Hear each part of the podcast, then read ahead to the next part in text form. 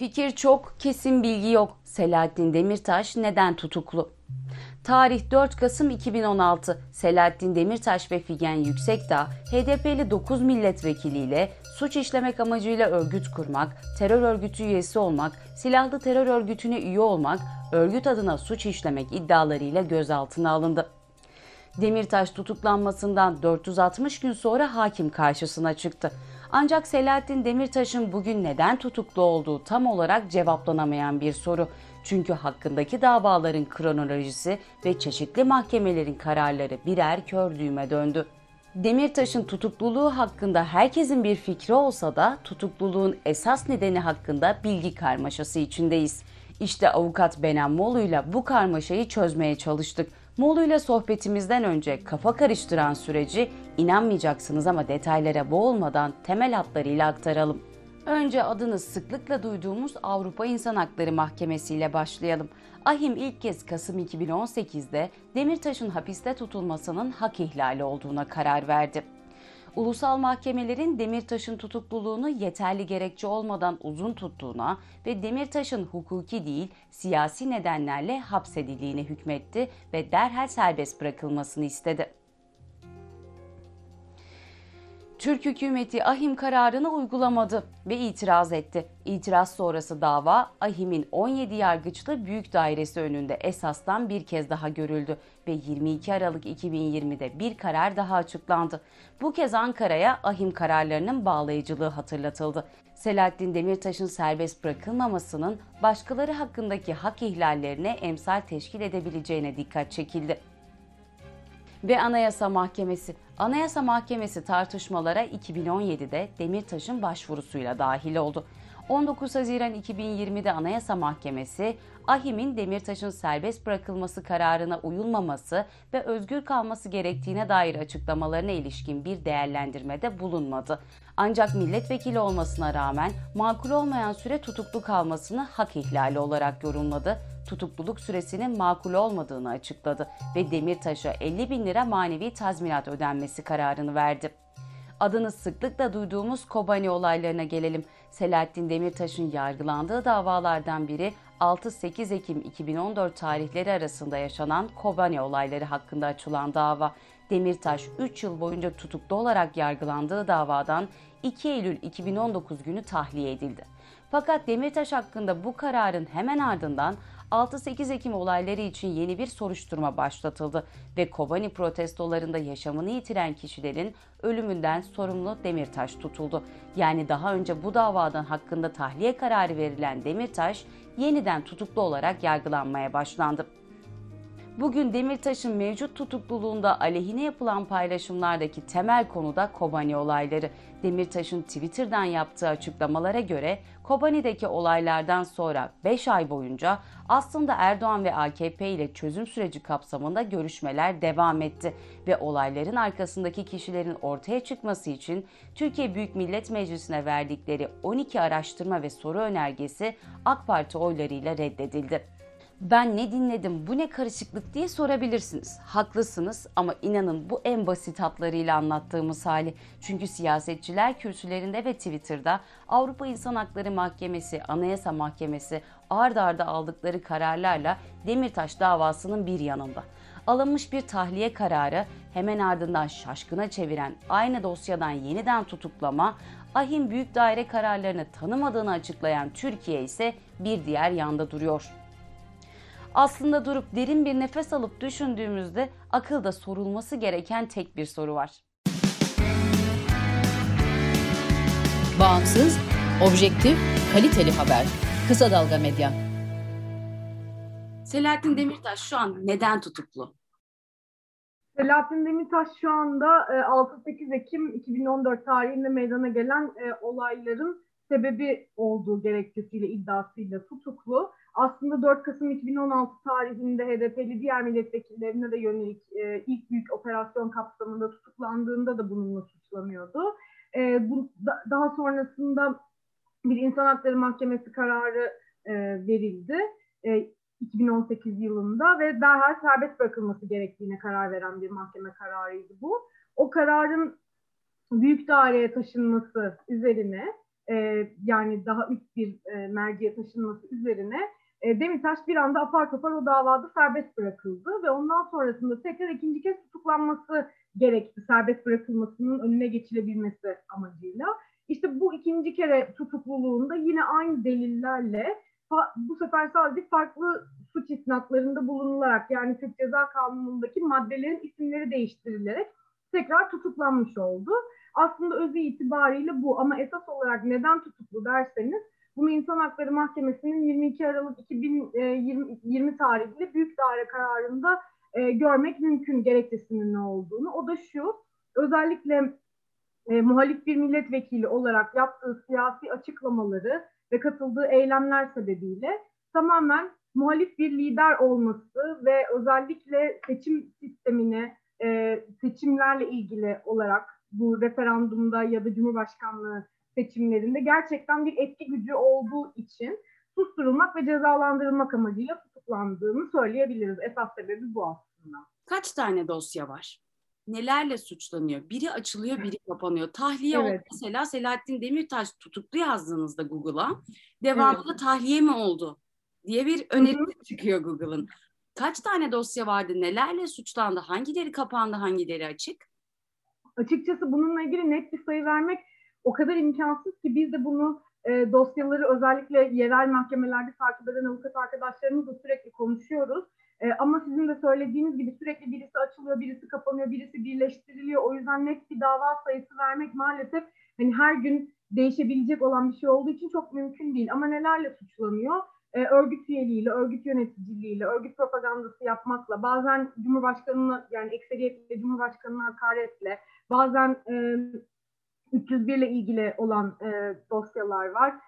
Yani çok çeşitli şekillerde farklı suçlamalarla e, suçlanıyor. Kaç tane dosyası olduğu aslında e, açık olan dediğim gibi sürekli birleştirildiği ya da açılıp kapatıldığı için ya da farklı soruşturmalar bilmediğimiz gizli soruşturmalarda devam ettiği için bir taraftan onunla ilgili net bir sayı vermek hiç mümkün olmuyor açıkçası. E, ama şu anda iki tane ana davası olduğunu söyleyebiliriz. Bir tanesi bu hafta görülecek olan 16 e, e, Mart'ta başlayacak olan Ankara 19 Ağır Ceza Mahkemesi önünde görülen dosya. Bu 4 Kasım 2016 tarihli tutukluluğun e, görüldüğü dosya. Bir diğeri de ikinci kere 20 Eylül 2019 tarihinde tutuklandığı ve HDP'nin MYK'sına yönelik olarak 8 kişinin yargılandığı e, ikinci tutukluluğunun dosyası. Onun davası da 26 Nisan'da başlıyor. Merak ettiğim için soruyorum. Yani dünyanın herhangi bir yerinde böyle bir örnek var mıdır? E, nelerle suçlandığını tahmin ettiğiniz, dosya sayısını bilmediğiniz, yani bu Demirtaş'ın e, lehine ya da aleyhine konuşmak adına bir yorum değil ama bu tuhaf değil mi? Ya bu soruyu aslında e, İnsan Hakları Mahkemesi'nde e, görev yapan Türkiye hakimi de duruşma sırasında sordu. Başka 47 Avrupa Konseyi üyesi ülke içerisinde böyle bir örnek var mı diye. Ve karar da bize gösterdi ki böyle bir örnek yoktu. Demirtaş gerçekten milletvekilleri özelinde özellikle e, tutuklulukla ilgili verilen ilk karar, ilk örnek oldu. Ve gerçekten yine o büyük daire kararında da tespit edildiği gibi o kadar fazla şekilde farklı biçimlerde yargı tacizine maruz kalıyor ki aslında yani duruşmada yaptığı bir açıklama sebebiyle hakkında açılan dava da var. E, avukatlarına yönelik onun duruşmalarında yaptığı açıklamalar ya da söyledikleri sözler sebebiyle açılan e, davalar da var. Onun, onun ve onun savun onu savunan ve hatta onun savunduğu kişiler nezdinde toplu bir yargı tacizi uygulanıyor aslında. E, ben hep şöyle düşünüyorum. Böyle 150 yıl sonra biri uyansa ya da bir uzaylı gelse Türkiye'ye düşse dese ki ya burada nasıl bir iktidar, nasıl bir e, adalet anlayışı var diye Demirtaş davasına örnek gösteririm. Al sen bunu oku derim. Kesinlikle öyle çünkü e, yani o kadar fazla sayıda ve farklı çeşitlerde hak ihlali var ki ve e, her aşamadan itibaren görüyoruz bunu. Yani gözaltına alındığı andan itibaren hatta onun öncesinde işte dokunulmazlıkların kaldırılması, Türkiye Cumhuriyeti tarihinde eşi benzeri görülmemiş bir uygulamaydı bu anayasaya aykırı olarak bir anayasa dokunulmazlığının dokunulmazlıkların kaldırılması için bir anayasa değişikliği yapılması. Dolayısıyla daha en başından itibaren aslında başlayan bir hukuk aykırılıklar silsilesi ve işte cezaevinde görüşmelerin avukatla gizli olması gereken görüşmelerin sesli ve görüntülü olarak bir süre kaydedilmesinden tutun. E, işte bütün o yargılamalardaki gördüğümüz şeylere, yürütülen sürece, tekrar konulan aynı suçlarla, aynı delillerle bu sefer fakat farklı maddelere dayanarak tekrar tutuklanmasına kadar e, götürülen bir süreç. Ee, Avrupa İnsan Hakları Mahkemesi bu tartışmanın neresinde diye sormak istiyorum. Çünkü bu bir e, çok duyarız bunu. Bu kararı ahime taşıyacağım diye bir e, bundan vazgeçmeyeceğini anlattığın bir Hı hı. üst bir mercidir ve aslında çok şey ifade eden bir cümleydi. Peki bu denklemin ahim neresinde şu anda? Tam ortasında e, en başından beri de öyleydi. Çünkü biz daha e, daha tutukluluğunun ilk gününden itibaren bunun siyasi bir yargılama olduğunu ve siyasi sebeplerle aslında tutuklandığının farkındaydık. Dolayısıyla iç hukukta herhangi bir sonuç elde etmemiz ağır ceza mahkemeleri, suç ceza hakimlikleri vesaire önünde mümkün değildi. O yüzden biz eninde sonunda bu işin Anayasa Mahkemesi ve İnsan Hakları Mahkemesi önünde bir şekilde çözüleceğini biliyorduk. Fakat yine de e, henüz o zaman bu kadar bu kararların uygulanmaması, e, İHAM kararlarına direnilmesi bu kadar e, yaygın değilken bile bu uygulanmama ihtimali hep kafamızın bir köşesinde vardı. Yani bırakmamak için ellerinden geleni yapacaklar. Yani tahliye etseler bu sefer başka bir suçtan tekrar tutuklanacak durumu ihtimali her zaman kafamızda vardı. İnsan Hakları Mahkemesi de aslında e, bu sorunun tam göbeğinde olarak şunu söyledi. Büyük daire kararında bu Aralık 2020 tarihli kararında. Siz dedi ben bir karar verdim. Bu kararı uygulamamak için Demirtaş'ı tekrar tutukladınız. O zaman ben de bu sefer hiçbir açık kapı bırakmayacak şekilde kararımı veriyorum dedi ve daha öncesinde hiçbir ülkeye karşı, e, hiçbir kişiye başvurucuya karşı yapmadığı bir şey yaptı ve ikinci tutuklulukla ilgili de bir değerlendirmede bulundu ve dedi ki yani siz bu adamı az önce de söylediğim gibi aynı delillerle sadece suç maddelerini değiştirerek tekrar tutuklamışsınız. İkinci tutukluluk, birinci tutukluluğun bir devamı niteliğindedir. O yüzden bunu açık açık söyleyerek şunun önüne geçmeye çalıştı aslında mahkeme. Ee, hükümetin bakın farklı suçlarla yargılanıyor. O yüzden e, biz bu kişiyi tekrar tutukladık ama ikisi birbirinden farklı şeyler demesinin önüne geçmeye çalıştı. Nitekim de aslında kararında geçmiş oldu. E, dolayısıyla bizim için çok çok çok önemli bir yerde duruyor. Hem e, bu şekilde ikinci tutukluluk bakımından bir açık kapı bırakmaması sebebiyle hem de e, karar o kadar sistematik ve iyi bir şekilde yazılmış ki e, çok fazla hak ihlali var. Yani özgürlük ve güvenlik hakkı ihlali var. ifade özgürlüğüyle ilgili, serbest seçim hakkıyla ilgili ihlaller var. Bunların hepsinde mahkeme e, sadece Demirtaş'ı ilgilendirmeyecek şekilde tüm Türkiye'deki yargı sistemindeki bozuklukları, hukuka aykırılıkları, e, keyfi ve gerekçesiz tutuklulukları dikkate alarak, siyasi tutuklamaları dikkate alarak, yargı, yargının bağımsız olmadığını dikkate alarak bir değerlendirmede bulunmuş. O yüzden mesela bugün binlerce, on binlerce insan e, örgüt üyeliği suçundan tutuklu. Ve mahkeme burada örgüt üyeliği suçunun e, öngörülebilir bir şekilde Türkiye'de kullanılmadığını, çok geniş yorumlandığını söylüyor mesela. O yüzden yani Demirtaş'ı da aşan bir boyutu var pek çok yönüyle. Hakim Savcılar Kurulu'nun yapısına değinmiş, atamalara değinmiş, yargı bağımsızlığından bahsetmiş. E, o yüzden aslında sadece Demirtaş için değil, tüm Türkiye için yargı bağımsızlığı ve bütün bu e, adil olmayan yargılamalar ve hukuksuzluklar bakımından bu karar e, tüm Türkiye'deki e, hukuk sisteminin göbeğinde olan bir karar.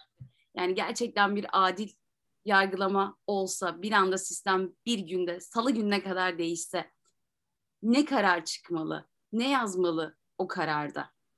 Aslında büyük daire kararında İnsan Hakları Mahkemesi ne yazması ve ne olması gerektiğini söylüyor. Fakat en son e, olarak e, 9-11 Mart 2021'de yani hemen geçtiğimiz hafta İnsan Hakları Mahkemesi kararlarının nasıl uygulandığını, uygulanıp uygulanmadığını denetleyen bir organ var Avrupa Konseyi Bakanlar Komitesi. Bakanlar Komitesi burada son noktayı koydu. Dedi ki derhal serbest bırakılmalı. Bir bunu söyledi. İkinci olarak da e, Demirtaş'la ilgili verilen bir 18. madde ihlali kararı var. Bu Demirtaş'ın siyasi sebeplerle tutuklandığını, onun susturulmak ve cezalandırılmak amacıyla cezaevine konulduğunu ortaya koyan madde. Yani aslında devletin en başından itibaren Demirtaş'ı tutuklarken iyi niyetle hareket etmediği, başka gizli bir amaç güttüğünü söylüyor.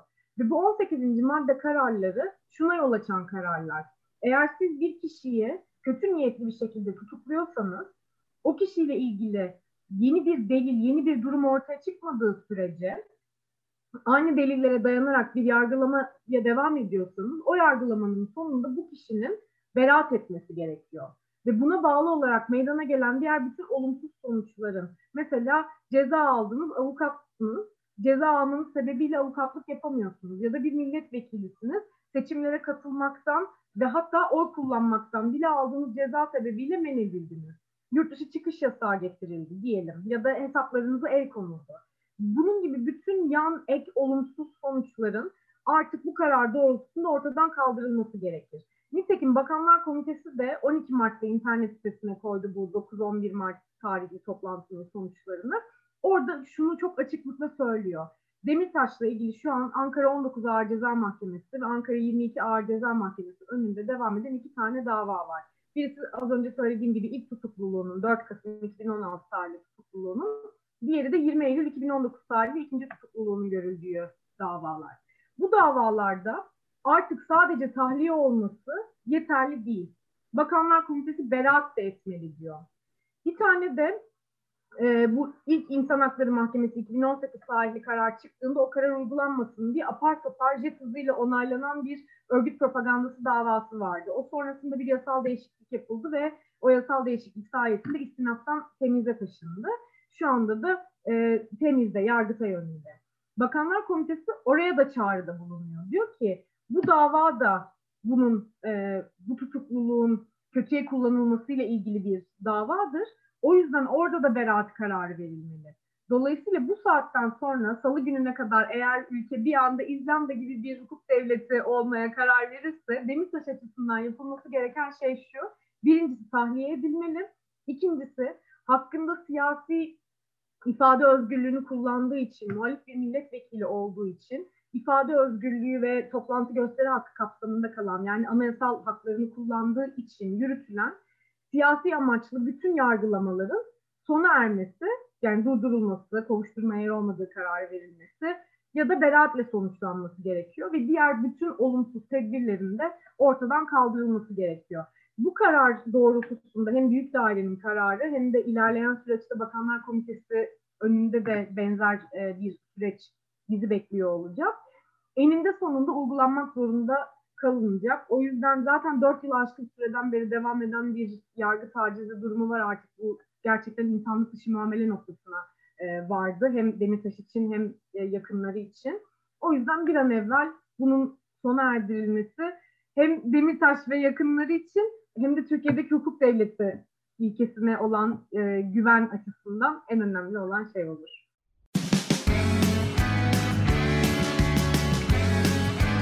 Oku, dinle, izle. Kısa Dalga.